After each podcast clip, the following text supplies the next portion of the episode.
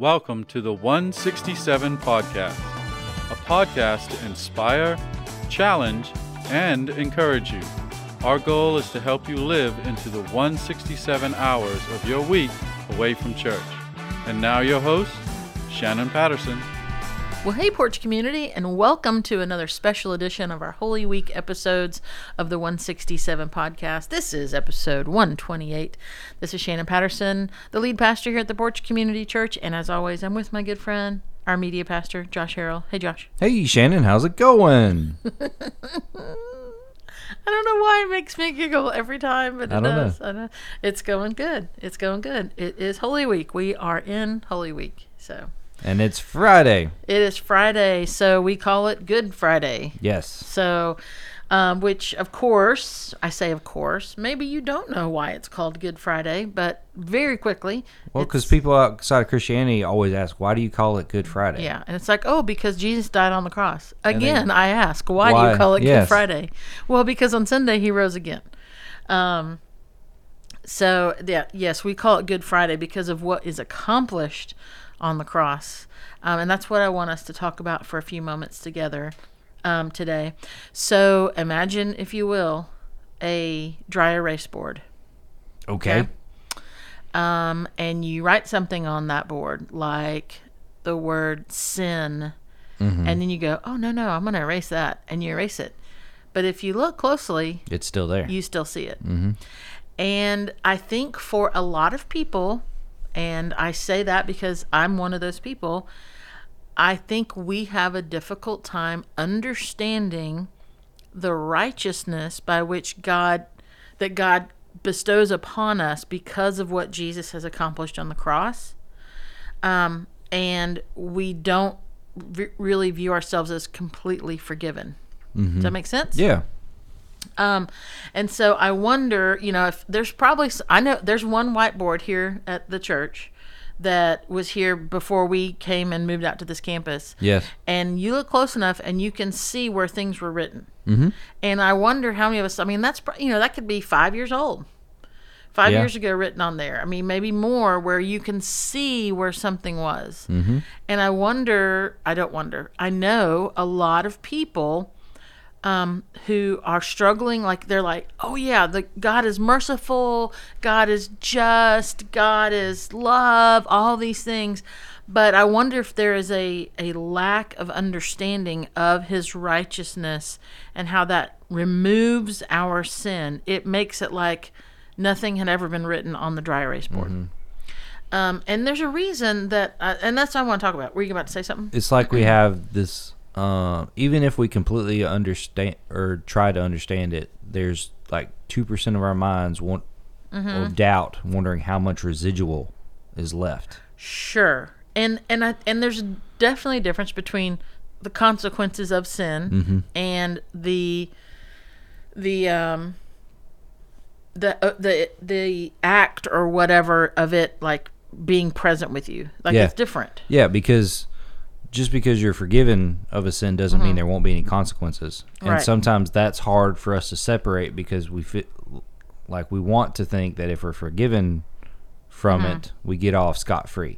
Right, and that's And not, that's not the case. right, right. Which is the whole reason Jesus went to the cross. Yes. there had to be there was a he, he paid the price the consequence of our sin but we still But that's not Deal with the that- sin. Yeah, that he he he dealt, Dealt with, with the the consequ- He yes. dealt with the eternal consequences of our sin. Yes. But not the worldly consequences Correct. or ramifications that our sin has brought upon ourselves. right right Whether we're forgiven or not. and so if we think uh, if if understanding god's righteousness is a difficulty then depending on how old you are and how long you've been a believer or no i'll just say how old you are because you could be a one year old believer and and and be 60 years old and so you're going wow i've got i've got 59 years of stuff that on that dry erase board that I'm, I'm trying to erase. Um and, or you could be 25 years old and have you know like it doesn't really matter age, or time as it's that how much stuff are we going i'm not like if you gave me a pop quiz mm-hmm. and the question was shannon are you forgiven of your sins I would I would write yes. I would Yes. I would check yes on mm-hmm. there. But it's like, okay, I know that in my mind, but is there still a part of us that feels like there's just a little bit of a stain? Yeah, it's it's you know it, but do you completely believe it? And that to me is that is a that is a lack of well, it could be a lack one of understanding of God's righteousness, but two is believing that it's actually available. Mm-hmm. And and that's where that is. Psalm 51. yeah. Psalm 51 is assumed by most scholars, of which I am not, but I've, I've read about the scholars. Um, but uh, Psalm 51 is assumed to be the song that David wrote after his whole deal with Uriah and Bathsheba. I mean, that's a safe bet. Okay, so if you don't know the Bathsheba Uriah story, I will tell you briefly. The army was off fighting. King David was not. He was at home. He saw Bathsheba across the way on a roof bathing and was like, She hmm. hot. Yes, bring her to me. Oh, but hang on, she's married. Bring her to me anyway. I'm the king. So she comes to him. They uh, have relations, and she becomes pregnant. All while her husband is off to war, as he should be, because he's a soldier. He was doing what he's supposed to do. So David's idea is, oh, I know. I'll bring Uriah home. I will encourage him to spend the evening with his wife, and hopefully that will be the cover for her being pregnant. This, yeah. And Uriah is so faithful that he's like, I, I can't go home. I can't go home and, and enjoy a meal and be with my wife. Like, I can't do that when the soldiers are out there fighting. So he slept the night in the doorway of the castle, whatever, the temple, or whatever, not temple, um, wherever David lived, palace. Castle. Palace. Sure, sure. And so David's like, "Are you kidding me?" Like, and at this point, you know, he's probably feeling really, really small. Like, wow, I took this guy's wife, and now he won't even go home to her. So then he's like, "Well, what else am I going to do?" So he arranges for Uriah to be killed in battle, actually to give the signal for his like Battalion comrades to yeah, go to to the front withdraw. line. Yeah, well, yeah, sends Yeah. him to the front line, and then there's a signal for his the guys fighting around him to withdraw so that he's open and he is killed in war. This is what David was dealing with. A guy after God's own heart. Y- yes. And so David writes in Psalm 51, and all this is about us understanding the righteousness of God, okay? So this is what he wrote about sin. Um, because how in the world, okay, here's the reason, how in the world do you move on from that? Like, how do you move on as a, as someone who loves God? How do you move on from those acts? And some of us go, well, I would never do that. Well, maybe you wouldn't do that exactly, but oh my goodness, Josh, our hearts are wicked. Oh yeah. And without the work of the Holy Spirit, we are prone to really, really do some horrendous things in uh, and you know in our humanity. I mean, do you watch like 48 hours or 60 minutes or any kind of those documentaries? I mean, we're wicked. We're I- wicked people. I mean, this example is used as a an example to show how strong God's forgiveness is. That it covers even that to that extent. So Mm-hmm. it'll cover anything we because you you because you like you said. Well, I'd never do that. Right. Well, even because it even covers to that extent, it covers what you would have what you have done. Mm-hmm. Yep. Yep. And here's this is where I think the struggle is is like for some people it you know it's like how do you move on after something you know bad like that how do you move on after something that that's so huge that's maybe so wrong um, maybe you hurt people in the process and how do you get past that and and take that one uh, tiny episode of your life, that one tiny little season of your life, and move on from that. Well, David writes in Psalm 51, he says, Have mercy on me, O God, according to your steadfast love. Mm-hmm. Okay? I mean, there's a lot, there's just some really significant words in here. Yeah. Have mercy on me, God, according to your love, your steadfast love, according to your abundant mercy. Blot out my transgressions. Wash me from my iniquity. There's the whiteboard I was thinking of. Mm-hmm. And he says, and cleanse me from my sins. Mm. This was David's prayer, knowing having an understanding of the righteousness of God. David in his in his repentance, uh, in his grief, this is what he did. Well, this is what he didn't do. He didn't look in the mirror. He looked at God.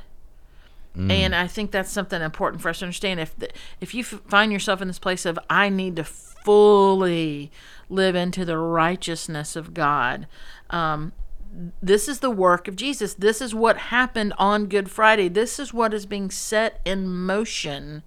David knew in part what now we are finding out in whole, like in full, like the righteousness of God has now been made um, available to all through Jesus Christ.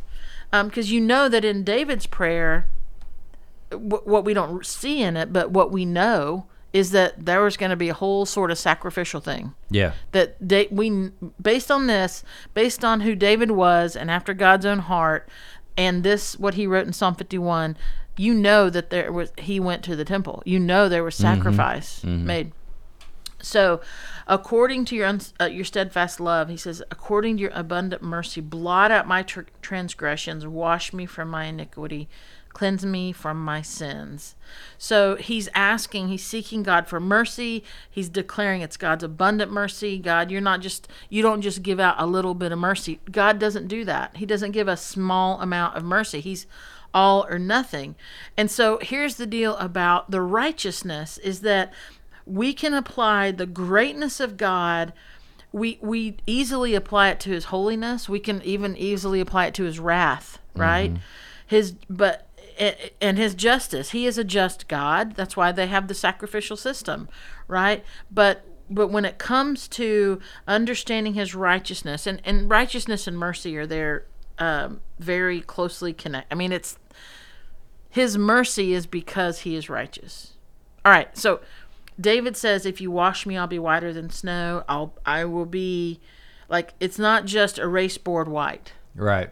An erase board's not whiter than snow.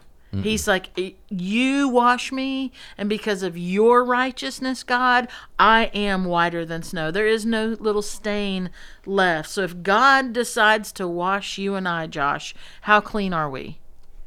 White as snow. we're, we're yeah there's there's nothing else like we are white as snow we have to be um five weeks ago White as a new dry erase board.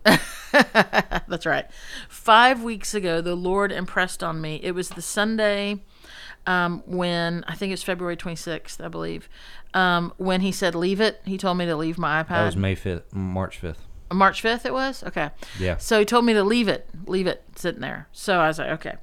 Um and and I did so and we, you know, just had a a beautiful time of of prayer and worship that day. The verse that the Lord impressed on me in the worship service was 1 John 1 9 Yeah.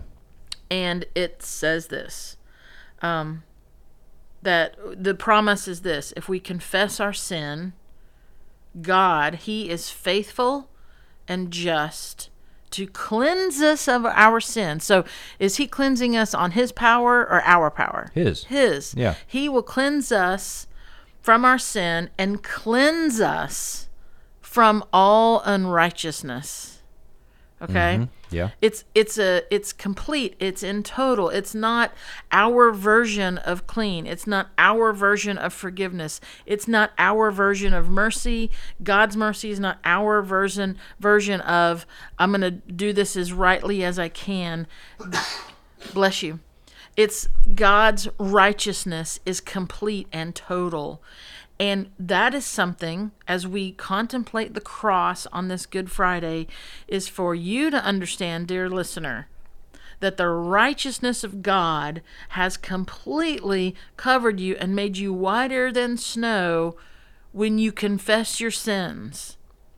When you called out to him that first time, and as you continue to call out to him, he completely and totally washes you clean. This is what we celebrate on Good Friday. For our sake, God made Jesus to be sin, the one who knew no sin, so that in him we might become the righteousness of God. That's what 2 Corinthians 5:21 tells us.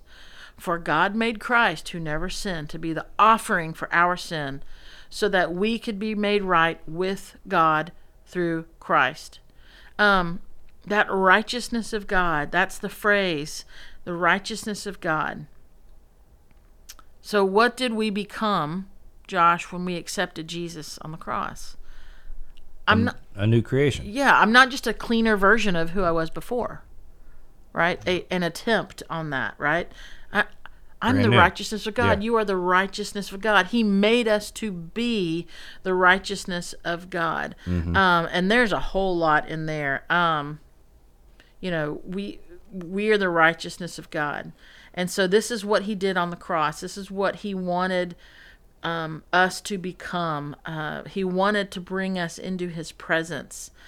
And and so as we've been talking about this, you know, we, we can't come into the presence of God with anything of sin in our life, which is why we know we come before him as a follower of Jesus because we are his righteousness.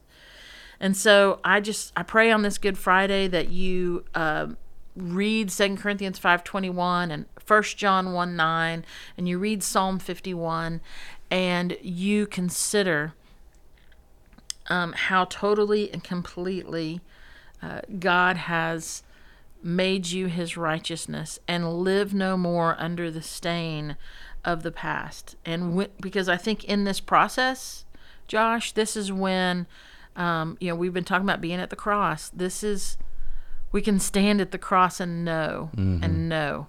So um, I hope today has been encouraging to you all. We would love to see you on Sunday.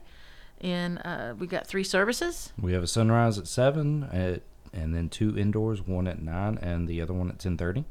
and in between the 9 and 10.30 we have our egg hunt for our our elementary our preschool and elementary age Basically, kids. birth to fifth grade. yes that's right for at 10 o'clock Mm-hmm. uh, we plan to have that out on the on the lawn so uh, we hope that you will be here to celebrate the risen christ with us on sunday and we look forward to talking to you again on a new episode See you. Bye. bye You've been listening to the 167 podcast. Join us next time for more insights to inspire, challenge, and encourage to help you live into the remaining 167 hours of your week.